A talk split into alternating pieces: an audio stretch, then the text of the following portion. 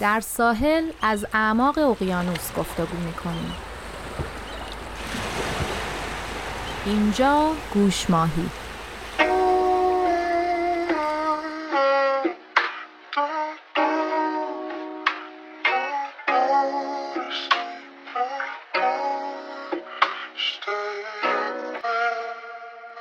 من مینا هستم. به همراه دوست عزیزم آناهیتا با دغدغه سلامت روان و رشد فردی و اجتماعی به پادکست گوشماهی ادامه میدیم. فروردین ماه 1400 فصل اول قسمت سیزدهم. اوی من اوی نامشخص من. آناهیتا سلام. سلام مینا حالت چطوره؟ سلام شنونده ها. من خوبم. امیدوارم که تو هم خوب باشی. امروز می‌خوایم در مورد چی صحبت کنیم؟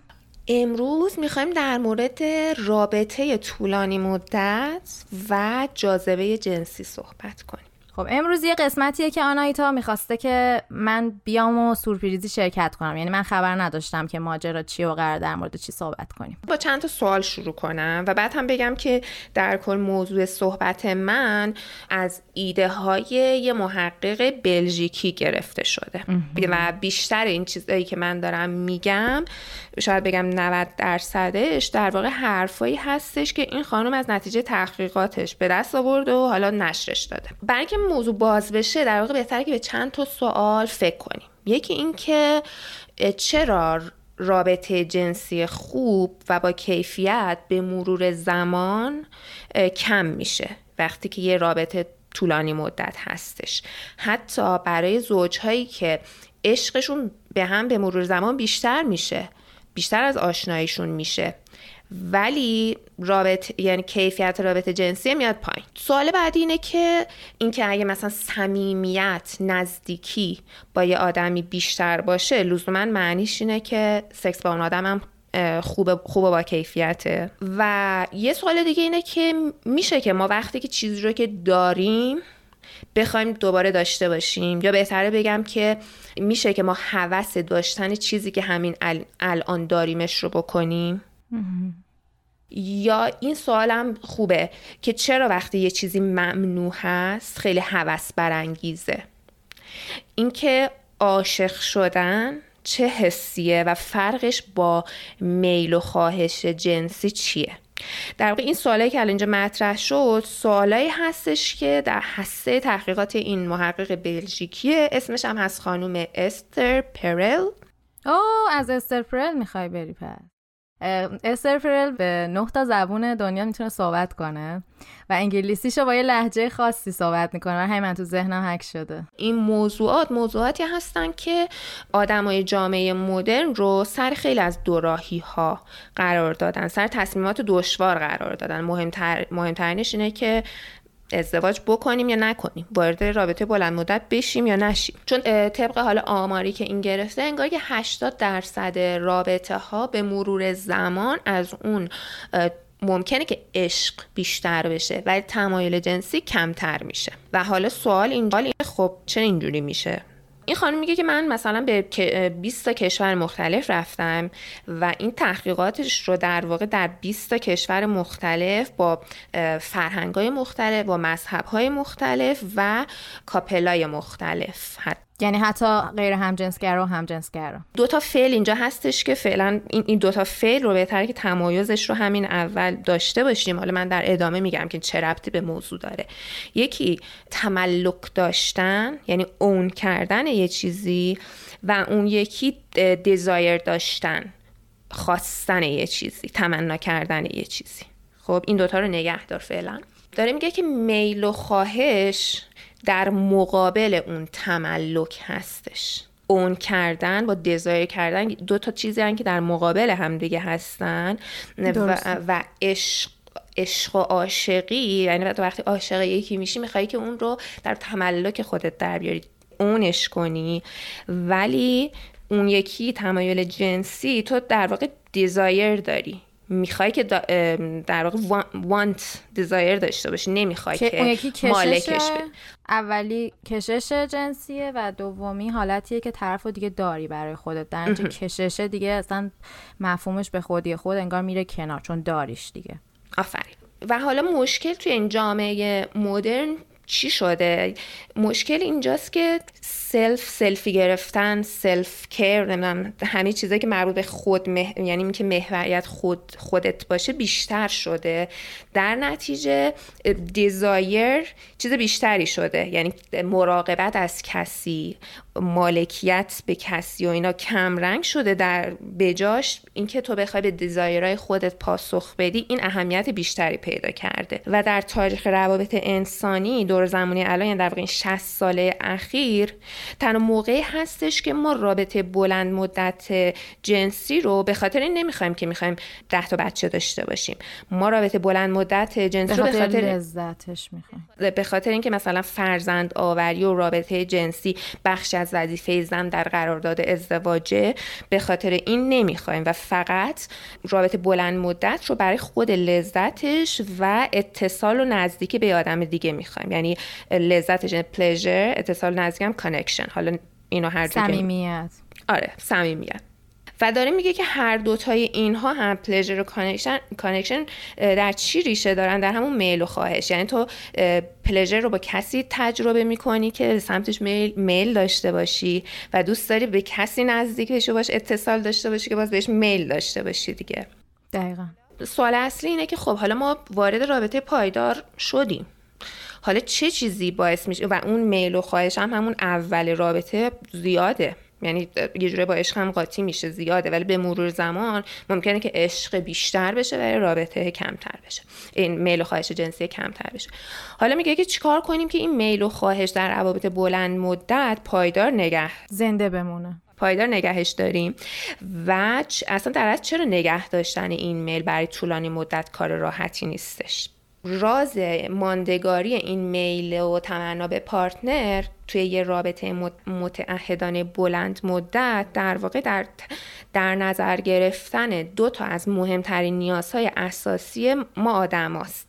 در واقع این دو تا نیاز اساسی رو باید هر دوتاش رو نگه داریم هر دوتاش رو با هم تلفیق کنیم و هم اگه بتونیم تعادل رو بین این دو تا نیاز اصلی انسان که اتفاقا با هم در تضاد هم هستن نگه داریم این به رابطه متحدانه بلند مدت همراه با میل و تمنای جنسی کمک خیلی زیادی می‌کنه. حالا این دوتا نیاز اساسی انسان چیه؟ یکی اینه که ما, ما احساس امنیت کردن رو دوست داریم. ما دوست داریم که شرایط قابل پیش بینی داشته باشیم. ما احساس وابستگی رو دوست داریم. دوست داریم که خودمون به دیگران و دیگران به ما وابسته باشن. احساس اطمینان اعتماد داشتن ماندگاری دوام و بقا ثبات همه این اتصالات و لنگرهایی که در واقع بهش میگیم خونه و خونواده ما اینا رو نه تنها که دوست داریم جز نیازهای اساسی یه انسان هستش. اما همزمان و به همون اندازه همه آدما فارغ از اینکه حالا مرد هستن زن هستن هممون به ماجراجویی و تجربه کردن چیزای جدید و معما حل کردن و رمز و راز و ریسک کردن و خطرپذیری و کشف کردن ناشناخته ها و سورپرایز شدن و تجربه چیزای غیر مترقبه احتیاج داریم. جان کلام رو گرفتی چی شد؟ یعنی دو تا نیاز اساسی آدما که یه جوری امنیت و هیجان. امنیت و هیجان که یه جورایی هم با هم در تضاد هستن. توی امنیت زیاد هیجان خیلی زیادی تو نداری. تو هیجان زیاد هم امنیتت می‌تونه بره به خطر. بر همین یه انگار یه خط خیلی که یه نخیه که باید روم باشی تا تعادله باشه. قبلا روابط مثلا موفق میموند تا حد خیلی خوبی برای اینکه یه قرارداد اجتماعی بود که عهد میبستیم که مثلا بچه داشته باشیم همراه و همیار داشته باشیم در واقع ازدواج کردن وجهه اجتماعی می آورد هنوز هم یه چیزایی هستش داشتن خانواده در واقع وجهه اجتماعی میاره. مثلا من می‌دونم که تو عربستان یه رستورانایی هستش که مجردا رو اجازه ورود بهشون نمیدن. یعنی یه کسی که ازدواج کرده باشه همچنان یه روش بیشتر حساب میشه روش بیشتر حساب میشه. اما در دنیای امروز ما با ازدواج می‌خوایم که در واقع وجه اجتماعی داشته باشیم نیازهای جنسیمون برآورده بشه صمیمیت باشه. همه اینا رو در واقع می‌خوایم یه جورایی همه نیازهای اجتماعی و شخصی و اینامون رو می‌خوایم یه نفر آدم و اونم که پارتنرمونه همزمان برامون برآورده کنه. همین که می‌خوایم که طرف بهترین دوست ما باشه هم که می‌خوایم بهش اعتماد کامل داشته باشیم منبع اعتماد و تکیه برامون باشه. در واقع ما به سراغ یه آدم میریم یه, یه پارتنری رو می‌خوایم که به ما همه اون چیزایی رو بده که زمانهای قدیم مثلا یه بخشیش رو خانواده می‌دادن یه بخشیش رو جامعه می‌دادن یه بخشیش رو بچه ها می‌دادن ولی الان تو جامعه الان که حالا بچه دار شدن لزوما چیزی نیست یا اون خانواده های اکستندد فامیلی رو چی بگیم؟ این خانواده هایی که مثلا پدر مادر دایی خانواده گسترده که الان خانواده ها دیگه هسته ای شده. مادر پدر بچه ها قبلا حالا مادر بزرگ پدر بزرگ دایی همه تو هم بودن. روابط اجتماعی و بستگی اجتماعی و اینا هم خیلی کم شده دیگه. الان دیگه فرقه مجرد و متأهل اونقدر نیستش که زمانه قدیم بود. زمان قدیم اگه یکی مجرد میموند خیلی وجهه بدی داشت. ولی الان دیگه تقریبا تا حدودی. البته بستگی هم داره. در به کجا داریم صحبت می‌کنیم؟ ولی قبول دارم. به نسبت. خلاص ما یه کسی رو می‌خوایم که بهمون هم احساس تعلق بده. یعنی ما احساس کنیم که توی یه رابطه هستیم. همزمان می‌خوایم که اون حس هویت خودمون رو هم داشته باشیم. یعنی آیدنتیتی یعنی استقلال خودمون فردیت. فردیت خودمون رو داشته باشیم. همزمان می‌خوایم که اون آدم به ما احساس رمزآلودگی و هیجان بده. از اون طرف هم می‌خوایم که توی یه رابطه باشیم که تداوم داشته باشه. روی خط باریکیم. از طرف دلمون می‌خواد که همه چی رو در مورد پارتنرمون بدونیم. و بعد وقتی همه چی رو می‌دونیم حوصلمون سر میره. دقیقا هم حاشیه امن می‌خوایم هم اون رمز و رازها رو می‌خوایم هم حس تجدد و کشف دنیای جدید رو می‌خوایم هم خلاقیت می‌خوایم هم دوست داریم مثلا اون کسی که حالا باهاش در ارتباط هستیم حس آشنایی بهمون بده و قابل پیش بینی باشه برای ما. همزمان سورپرایزمون هم بکنه و اینا. کار سخت. حالا خلاصه این خانوم میره که تو این 20 کشور که گفتم یکی از ازشون می‌پرسه که این احساس برانگیختگی و در این میل جنسی به پارتنرتون تو چه زمانهایی بیشترین حد خودش رو داره؟ جوابایی که میشنوه یه دست از جوابا اینه.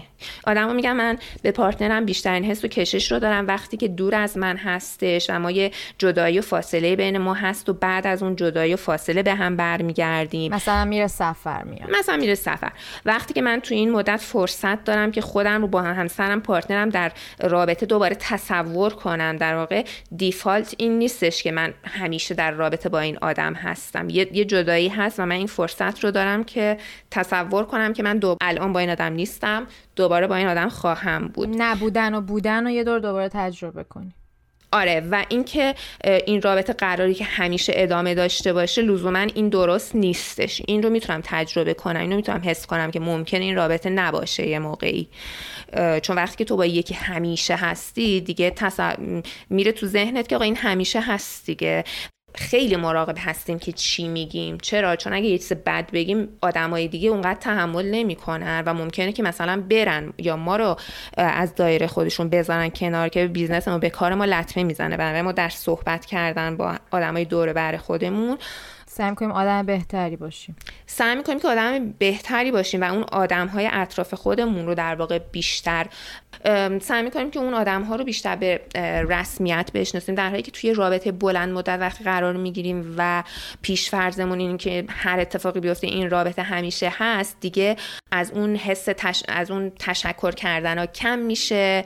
دیگه اینکه بخوایم مراقب برای اینکه اصلا انگار خنده میشه انگار اینجوری میشه که انگار خودتی دیگه فقط برای مثل اینه که بری به خودت بگی مرسی که این کارو کردی. دیگه معنی خیلی نداره. وجود خودت برای خودت انقدر ثابت شده است که مدام بهش فکر نمی کنی. وقتی طرف مقابلت هم تو رابطه بلند مدت با هم دیگه هستیم و می‌دونی همیشه هم خواهد بود میشه جزی از خودت. و این حالا خلاصه میگه این تشکر نکردن ها این که این, چیزای خیلی جزئی رو که با آدمای دیگه رعایت می‌کنی ولی وقتی به همسرت می‌رسه رعایت نمی‌کنی میگه میگه در واقع اون فاصله همین چیزا هستش. یعنی باید رابطه رو توی فاصله نگه داری که به اون به این حالتی که دیگه فکر می‌کنی طرف خودته و هر جوری که خواستی می‌تونی رفتار کنی. فاصله باشه دیگه. اون یه آدم دیگه است تو هم یه آدم دیگه یکی از انتقادهای رایج زوج هم این هستش که مثلا میگن چطور از فلانی تشکر می‌کنی از من نمی‌کنی. خب یعنی یا چطور اینو به فلانی میگی مراعات می‌کنی براش برای من نمی‌کنی. و در جواب اون یکی میگه که خب آخه تو مثلا همسرمی. فرق می‌کنه. مثلا می‌دونی؟ ولی کار خوبی که همسرت می‌کنه رو به رسمیت بشناسی و ازش هی تشکر کنی خب اون این احساس این احساس رو داشته باشه که تو می‌فهمی اون داره کارهای خوب می‌کنه. حالا یه موقع هم که اون کار خوب نکرد به روش بیاری اون میگه که اب ببخشید داره این دفعه نتونستم این کارو بکنم. یعنی راحت تر به این حالت عذرخواهی می‌رسه. نرمال طبیعیه که ما وقتی با یه نفری زیاد هستیم و داریم زندگی می‌کنیم همین که میگم این قسمت اصلا خوبشه که جزئی از خودمون میشه. دیگه قرار نیست ذهنمون یعنی میره رو حالتی که دیگه خودشو نمی‌خواد خسته کنه هی به این فکر کنه که الان باید از این تشکر کنم الان باید بهش اینو بگم اونو بگم. یعنی میشه جزی از تیم خودمون درسته قبول دارم که تو تیم باید تشکر کرد ولی اینم قابل درکه که ما ببین فرقش فرقش در واقع اینجوری میشه که اون نزدیکی بیشتر میشه. چرا؟ برای اینکه تو وقتی که رفتارای خوبه یه آدمی رو به رسمیت نمی‌شناسی و ازش تشکر نمی کنی و یه موقع هم که یه کار بدی یه کاری کرد که از انتظارت خارج بود و به روش میاری میگی که چرا این کارو نکردی به جای اینکه عذرخواهی کنه چون اون احساس امنیت رو نداره میگه بابا تمام مدت که داشتم این کار خوب رو می‌کردم اونا رو نمی‌دیدی. حالا یه دفعه این کار رو نکردم. می‌دونی اون در واقع اصل مطلب اون حسه که اون آدم احساس امنیت کنه. وقتی تو ازش تشکر می‌کنی و کارهای خوبش رو در واقع به زبون میاری هی مدام باعث میشه که مکالمه ها انگار که راحت تر انجام بشه و اون صمیمیت در واقع عمقش بیشتر بشه. ممکنه که یه سختی این وسط داشته باشه من احساس این, این قضیه داره روی اصل communication و ارتباط سالم داشتن تو رابطه تاکید می‌کنه. به این معنی یه بخشی از اون communication داشتن توی رابطه حالا تشکر یا کار بعدی اگه یعنی چیزی که برخلاف انتظارت بوده بیان کردنشه با روشهایی که وجود داره و به طور کلی اینکه تو ارتباطت قطع نشه یا به قولی اجازه ندی که گرد و خاک رو رابطه که نشست گردگیری نکنی همجور جمشه جمشه رو هم دیگه و تقریبا دیگه یه حالت چی میگن؟ یه حالت کبر بسته ای بشه دیگه رابطت که دیگه پاک کردن و زدودن اون مشکلا بخواد خیلی سخت بشه. برداشت من علاوه بر این چیزی که تو گفتی این بودش که تو می‌تونی با یه آدمی صمیمی باشی ولی در این حال اینجوری نباشه که اون رو خودت بدونی و خودت رو اون بدونی. یعنی یه صمیمیتی که تو خودت فردیت خودت رو داری و اون آدم دیگه فردیت خودش رو داره. برداشتم از این حرف این این بود. چون همش داره تاکید می‌کنه که یه فاصله کوچیکی باید باشه برای اون برای اینکه جذابیت رابطه ادامه داشته باشه. بعد یه گروه دیگه جوابشون اینجوری بود که من به partner م بیشترین کشش رو دارم. وقتی که partner م رو مثلا توی یه استودیویی می‌بینم روی صحنه هست روی stage هست توجه آدمای دیگه به سمتش هست وقتی داره کاری رو می‌کنه که بهش علاقه داره. وقتی میبینمش که توی یه مهمونی هست و آدمای دیگه دارن بهش توجه نشون میدن. وقتی می‌بینم که همسرم توی همسرم رو توی حالتی می‌بینم که در قدرت داره اعتماد به نفس داره آدم معروفی هستش. در واقع partner رو از partner م از یه زاویه ای می‌بینم که یه فاصله ای بینمون هست. حالا حالا این منظورش نیستش که فاصلمون اونقدر باشه که نتونم ببینمش. یه فاصله امنی بینمون هست ولی فاصله اینقدر هستش که در واقع اون قدرت خیال من رو بهش فضا میده که اون قدرت خیالم بیاد بالا و یه آدم یه آدمی که حالا قدرت داره برای خودش یه فردیتی داره علایقی داره داره به کار و زندگیش می‌رسه و آدم های دیگه هم هستن که بهش توجه می‌کنن. در اون خل... همون که از بیرون به طرف نگاه کنی انگار و از فردیت خودت بیاریش بیرون نگاه کنی خواستنی میشه. دقیقا. این آدمی که خیلی آشنا هست خیلی به من نزدیکه توی زمانهای خاصی مرموز و هیجان انگیز هم هست.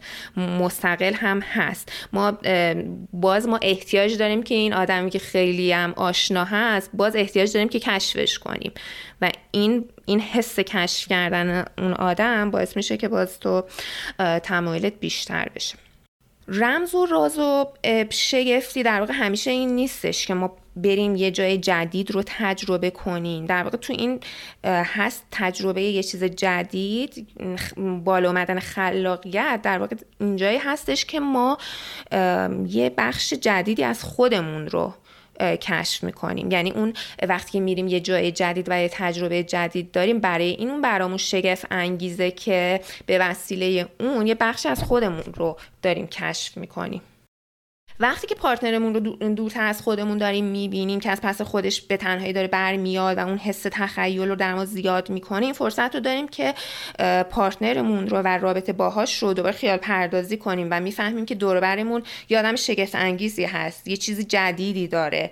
این فاصله یا این طرف مقابل در واقع اون حس تمنا خواهش رو در ما زیاد می‌کنه و این حس حس خواهش و تمنا به یه آدمی در واقع از اینجا میاد که ما به اون نیاز نداریم اون به ما نیاز نداره. یعنی همین که پای نیاز داشتن میاد وسط اون خواهش تمناه کم میشه. ولی خب نیاز داشتنه اش در واقع عشق رو بیشتر می‌کنه. ولی میل و خواهش جنسی رو کم می‌کنه. بعد داره میگه حالا یه آدمایی هم هستن که تمایل جنسیشون وقتی می‌فهمن که یه آدمی بهشون نیاز داره بیشتر میشه. ولی توی اغلب آدم ها یعنی بیشتر آدم ها اینجوری هستش که کشش جنسی وقتی که نیازی در اون وسط نباشه بیشتر هست.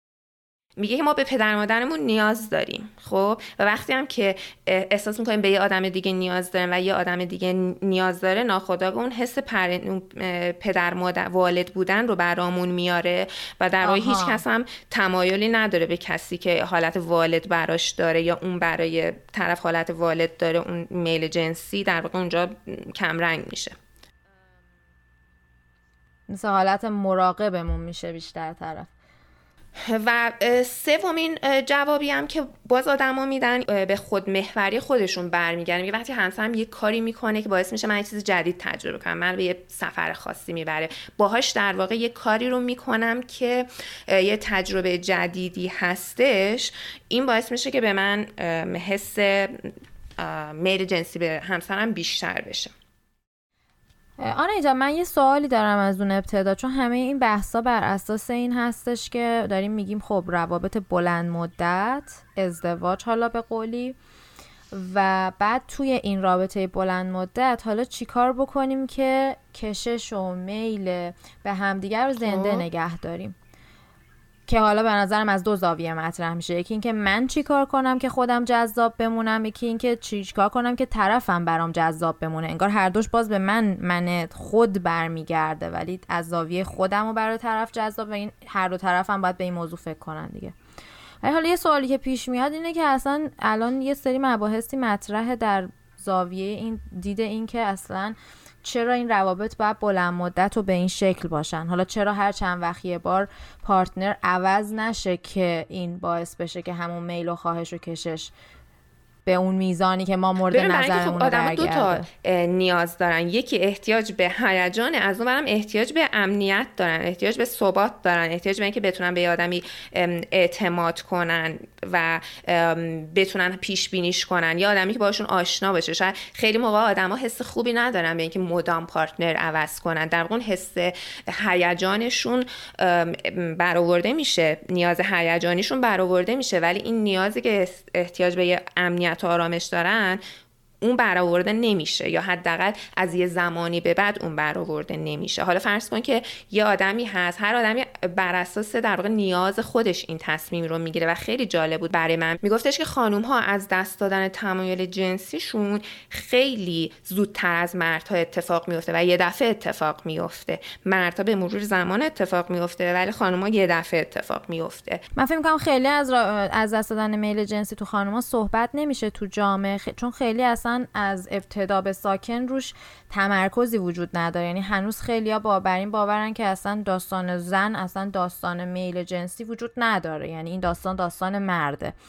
منتها اگه بخواد روش تمرکز بشه همین که تو میگی. حتی ممکنه خیلی میل جنسی خانوم افت کردنش خیلی موضوع آسیب این یه طرف و یه طرف دیگه هم که خانوم ها انتخاب اون حس امنیت رو اون حس ثبات رو اون حس داشتن خونواده رو ترجیح میدن به این حس هیجان و تجربه کردن یه آدم جدید و اینا. و بنابراین بیشتر خانوم ها این رو اون یکی قضیه رو با اینکه بهش احتیاج دارن دوست دارن ولی خیلی هدف اصلیشون قرار نمیدن و با اون حس بودن توی رابطه طولانی مدت امن فالان بیشتر احساس رضایت می‌کنن. بین هیجان و ثبات اون ثبات رو انتخاب می‌کنن.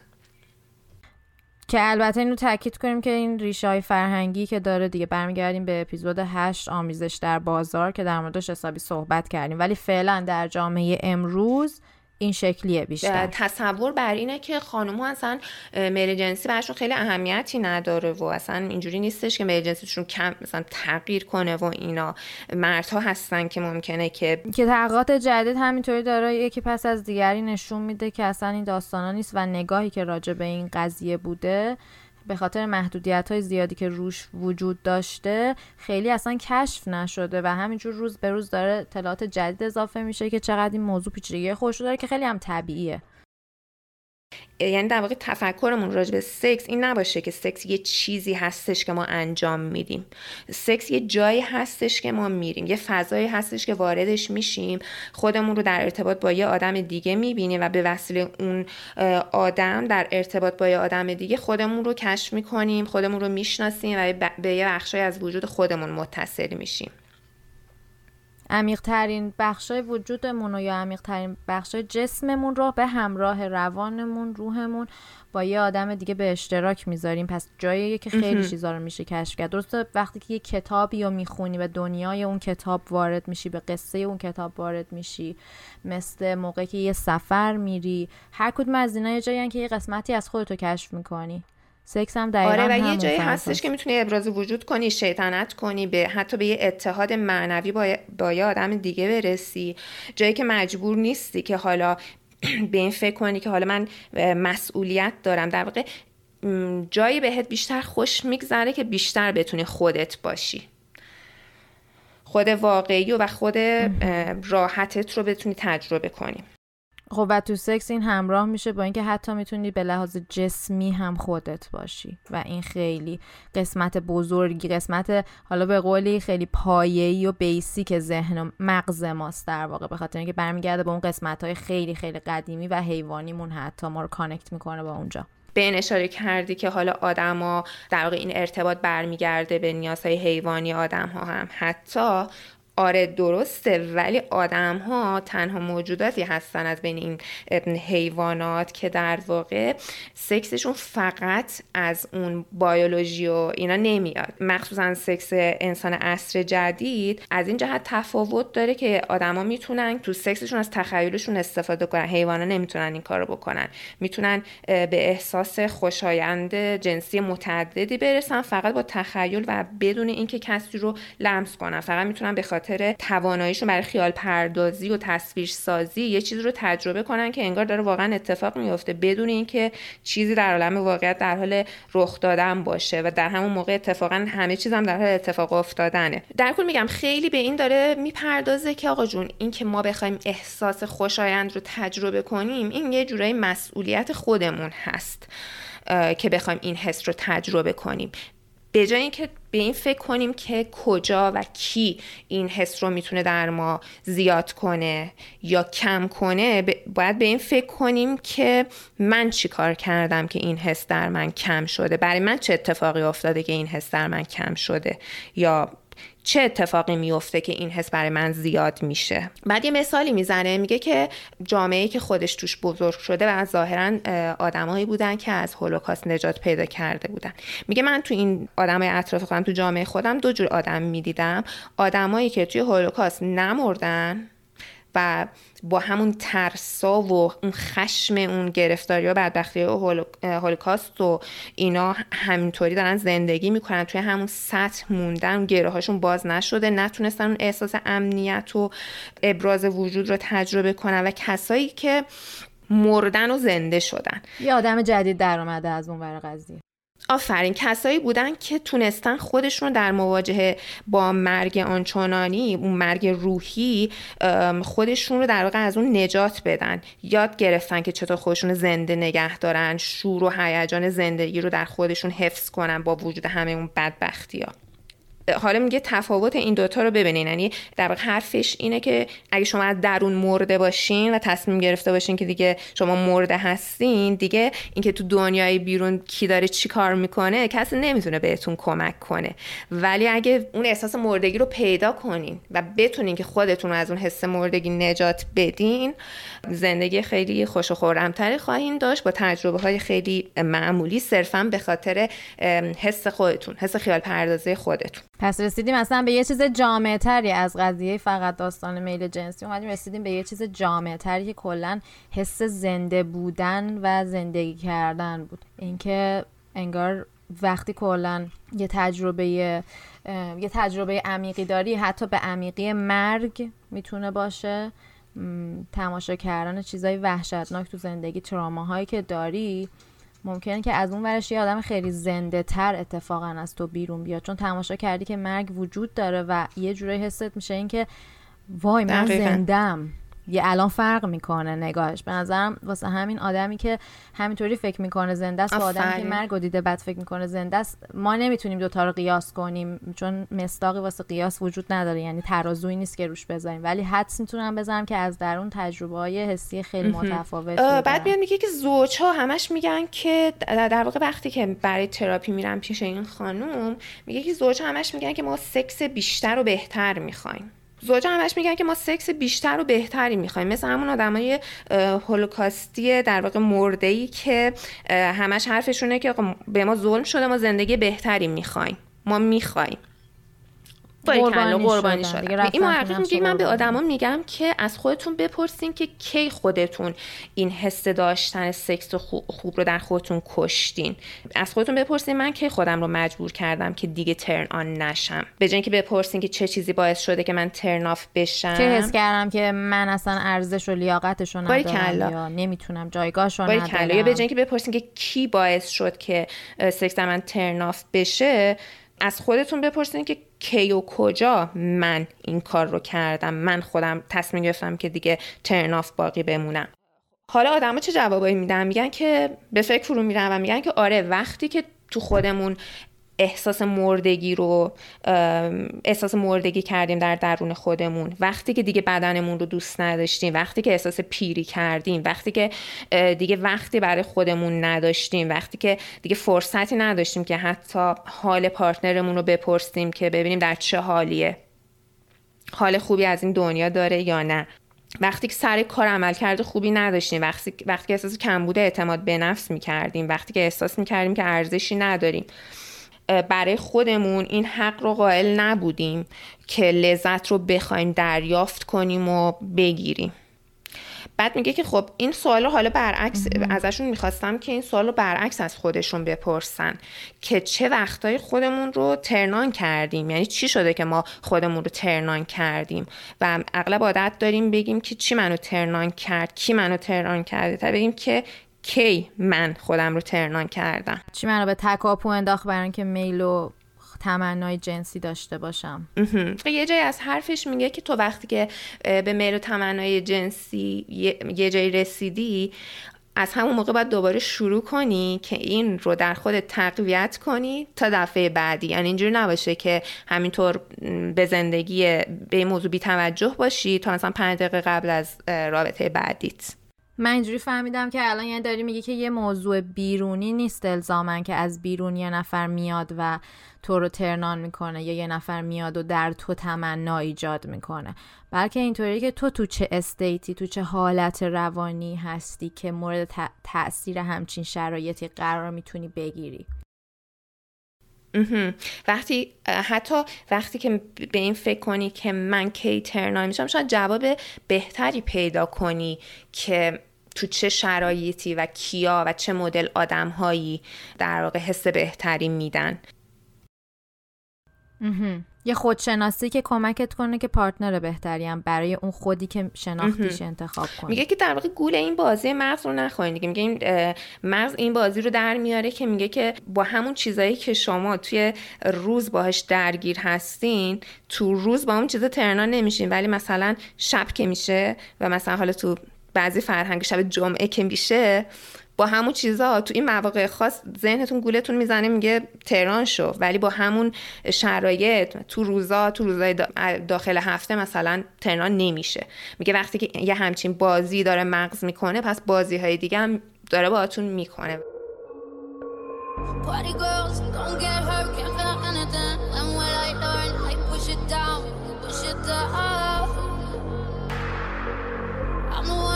good time call, phone's blowing up. ringing my doorbell, I feel the love, feel the love. One, two, three, one, two, three, three. One, two, three.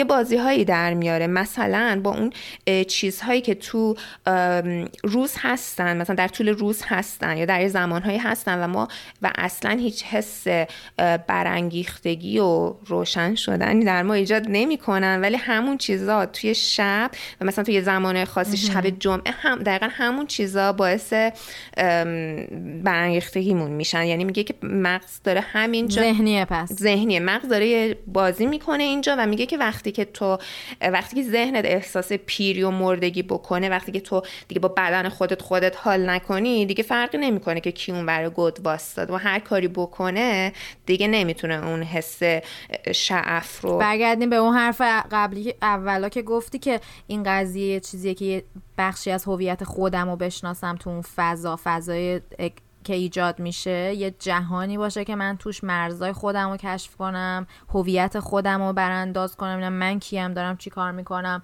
خب وقتی من با خودم راحت نیستم پس تو اون فضام غالبا خیلی بهم خوش نمیگذره دیگه. حالا فرق نمی‌کنه به قول تو اون طرفش کی باشه. بای کلا. دوپ کلام همینه. بعد حالا برای اینکه یه, یه تشبیه استفاده کرده که باز به من خیلی کمک کرد. مطلب رو بهتر متوجه بشم. و اون این بود که می‌گفت یه بچه رو تصور کنین که روی پای مامانش نشسته با خیال راحت و با حس آرامش و امنیت.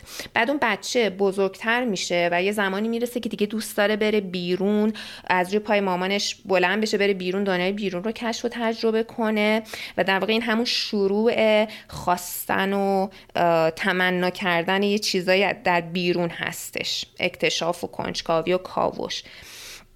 بعد وقتی که این بچه تصمیم می‌گیره که بره بیرون و تا یه حدی میره بیرون بعد برمیگرده و به عقب نگاه می‌کنه به اون مادر نگاه می‌کنه. اگه مادر بهش بگه که دنیا جای خوبیه برو تجربه کن چیزهای جذاب و جالبی اون بیرون هست. در این موقع بچه می‌تونه که برگرده بره به سمت بیرون و همزمان که حس استقلال و جدایی رو داره تجربه می‌کنه حس اتصال به مادرش رو هم داره. بچه می‌دونه که می‌دونه چشه مادرش بهش هست امنیت رو داره در این حال آفرین می‌دونه که می‌تونه بره بیرون کنجکاوی کنه هیجان شگفتی دنیا رو تجربه کنه و هر موقع هم که برگرده نزدیکی با مادرش سر جاش هست. این خیلی جالب بود چون رابطه ای که توش آدم احساس بکنه که بیش از حد مثلا مادرایی که بیش از حد می‌خوان امنیت بچه رو حفظ کنن به این دلیل بهشون اجازه اکتشاف دنیا رو نمیدن. مثلا برای اینکه امنیتش حفظ شه باید اصلا خودش تنها بیرون از خونه نره. حالا حتی وقتی بزرگ شده نباید مثلا بره تولد دوستاش یا مهمونی شرکت کنه یا ورزشی بره چون ممکنه پاش آسیب ببینه. یعنی اون امنیت بیش از حدی که اون قدرت کاوش بچه که اونم یکی از وجود قسمت های مهم وجودش تو الان به آره به, به مثال... حالت دوم رو خوب بهش اشاره کردی و اینکه حالا اینجا مثال مادر رو مادر رو بچه رو زده ولی در واقع می‌خواد بگه که تو زوج هم همین تو زوج ها هم همینطور. تو هر ارتباطی تو به یه اندازه امنیت نیازه امنیت مثل به نظرم همون حالت حاشیه امنته کامفورت زونته که خودت هم جوری احساس زنده بودن می‌کنی که گاهی موقع ها از مرزای این کامفورت زونه بری بیرون یا کش بدی مرزاش رو یه ذره بزرگتر کنی کارهای جدید بکنی. و اگه تو رابطه ای باشی که مدام تو رو من بکنه از تمام اون بیرون رفتن از این حاشیه امن و کمکت نکنه که اتفاقا بعضی جای هولی هم اون بده که تو از حاشیه امنت بری بیرون حوصلت سر میره بعد یه مدت و اونجا خسته کننده میشه و اصلا اون چیزای بیرون هیجانت به داشتن اون چیزا بیشتر میشه. دیگه سوالی که اول پرسیدیم که وقتی که از یه چیزی من میشید تمنات بیشتر میشه به اون. آفرین. تازه می‌رسه به اونجایی که این قضیه کش پیدا می‌کنه و کش پیدا می‌کنه و تکرار میشه و در نهایت می‌رسه به اونجا که حالا توی خیلی از ارتباطات دیدیم و خیلی رایجه تو جامعه که بعد در نهایت می‌رسه به اونجایی که یه آدمی که خیلی متصل بوده به اون فضای خانوادگی ناگهان کارایی ازش سر می‌زنه که تو اصلا باورت نمیشه. دیگه می‌تونست از این آدم سر بزن چون مدام سرکوب مدام و تو حاشیه امن بودن مدام به نقطه ای رسوندش که دیگه قلیان هیجان و یه دفعه رفته تجربه کرده و دست که خودش هم باورش نمیشه دقیقا. حالا این حالت دوم اون بچه رو که گفتی که میره می‌خواد بره بیرون. مادره مثلا میگه که من نگرانت هستم استراب دارم. پدرت هیچ وقت از من مراقبت نکرده. اون بیرون هیچ جای جالبی نیست. من و تو با هم می‌تونیم به همه چیزهایی که می‌خوایم تو دنیا برسیم. به دنیای بیرون هیچ احتیاجی نداریم و فلان. حالا بچه با یه همچین مادری یعنی بچه های با یه همچین آدمی یا آدم های در یه همچین روابطی دو تا عکس عمل نشون میدن. یا تصمیم می‌گیرن که دیگه دنیای بیرون رو تجربه نکنن و در واقع اون آزادیشون رو به قیمت اتصال به مادرشون به کسی که باش در ارتباط هستن به قیمت نزدیکی و همدلی آزادیشون رو میبخشن و حس احساس مسئولیت بیشتر از حد توانشون با, با یه همچین حسی مواجه میشن. چون مادر داره میگه که من و تو با هم به همون چیزایی که بیرون می‌تونه به ما بده می‌تونیم برسیم. یه قسمت بزرگی از وجودشون رو در همون لستر می‌کشن دیگه. دقیقا. و این با این مواجه میشه با یه عشق مشروط با مامان از سمت مامانش مواجه میشه که اگه تو بری دیگه من تو رو دوست ندارم. و همیشه هم این بچه اتصال رو از دست میدی مثلا انگار. آره و همیشه با یه حس نگرانی بیشتر از حد لازم داره زندگی می‌کنه. با احساس محافظت و نگهداری بیش از حد. و همیشه هم تو این فکر هستش که چطور می‌تونه این مادر رو ترک کنه این شرایط رو دور بزنه بره بیرون و به اون کنجکاوی و هیجانش برسه. یعنی در واقع می‌دونی غریزه خاصیت قسمتی از وجود هر چیزی که اسمش رو میذاریه نمی‌تونی اینجور سرکوبش کنی. یه جایی بالاخره می‌زنه بیرون. یا یا در واقع به اون حس می‌رسی که دیگه مرده بشی بیخیال, بیخیال آزادی و هیجان بشی یا دنبال این هستی که چطور در بری از این شرایط. و وقتی هم که اون بچه از این شهر از این تنگنا در بره دیگه بر نمیگرده. وقتی که رفت به اون چیزای جدید دنیای جدید رو کشف کرد و از دست اون نگرانی یه تنفر عمیقی هم به اون آدمه. از مادره حالا در این کیس دست میده بهش به خاطر اینکه مدت زیادی اونو از داشتن چیزایی که می‌تونسته داشته باشه من کرده بوده. و سوال عمیقی مثل این پیش میادش که اگه تو منو واقعا دوست داشتی پس چرا این همه لذت های دنیا رو از من من کردی؟ دقیقا. چرا گذاشتی که مثلا تجربه دوست داشتنش هم زیر سوال میره. آره چرا گذاشتی که تجربه دنیای جدید برام زهر مار بشه؟ من که من که دوست داشتم من که داشتم این کارو می‌کردم.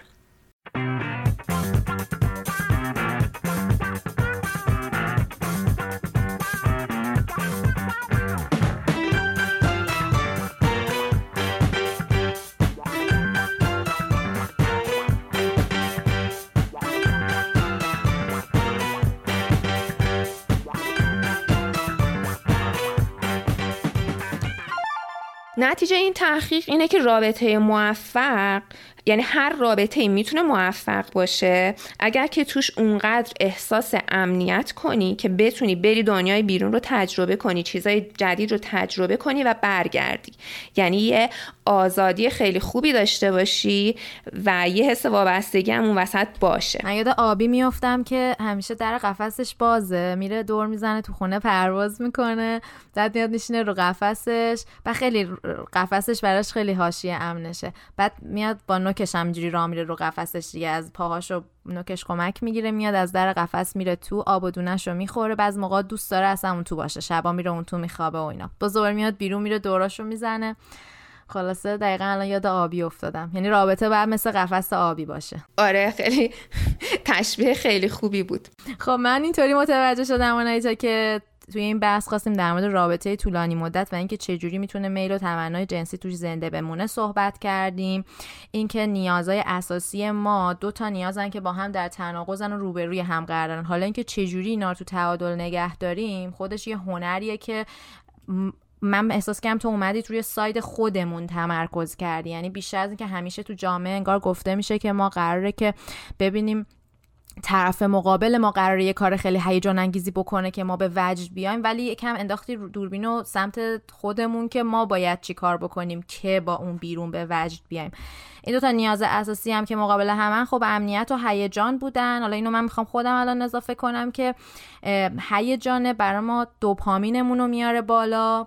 هورمونی که همون هورمونی که ما رو می‌بره سمت اینکه بخوایم یه کار جدید تجربه کنیم. حتی وقتی میریم سمت سیگار کشیدن سمت مثلا یه کار جدید غذا خوردن حتی سکس داشتن اینا همه برای ما اون دوپامین است که می‌خوایم یه چیزی و لحظه که داریمش در آغوش گرفتن رابطه امن رابطه مادر و فرزند اینا چیزی که هورمون اکسیتوسین ما رو میاره بالا.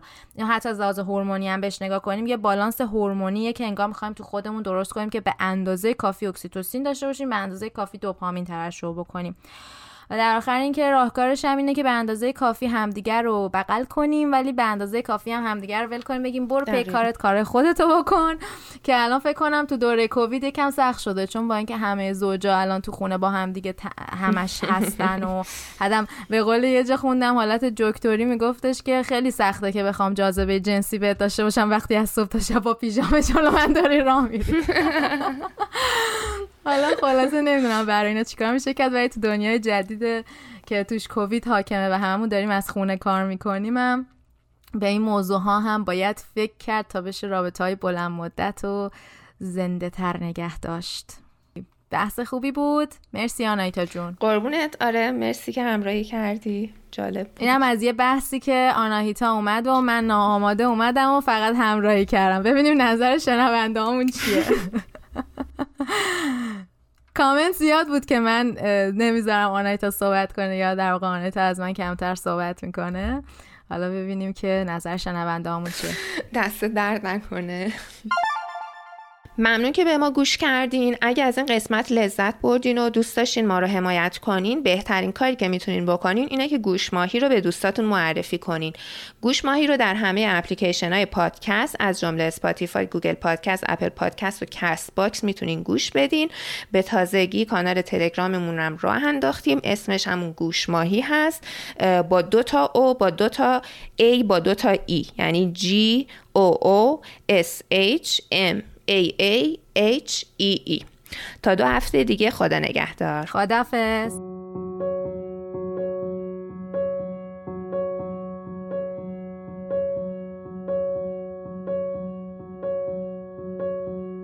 او که یک چیز نامشخص بود هی مرا سمت خود کشید و من نامشخص به سمت او رفتم. در خلال همین کشیده شدن هرچه بیهوده دست و پا نزدم بیشتر در خودم فرو رفتم.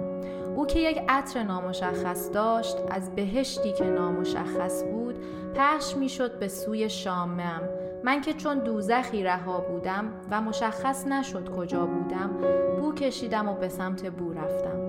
سالها درد نازکی بودم که به خون آبیاریم کردم او که در خود هزار دالان داشت او که پیچیده بود و تو در تو او که چیزی نبود غیر از او به هزاران روش کشیده مرا. من هزاران نفر شدم آنگاه به درون هزار تو رفتم.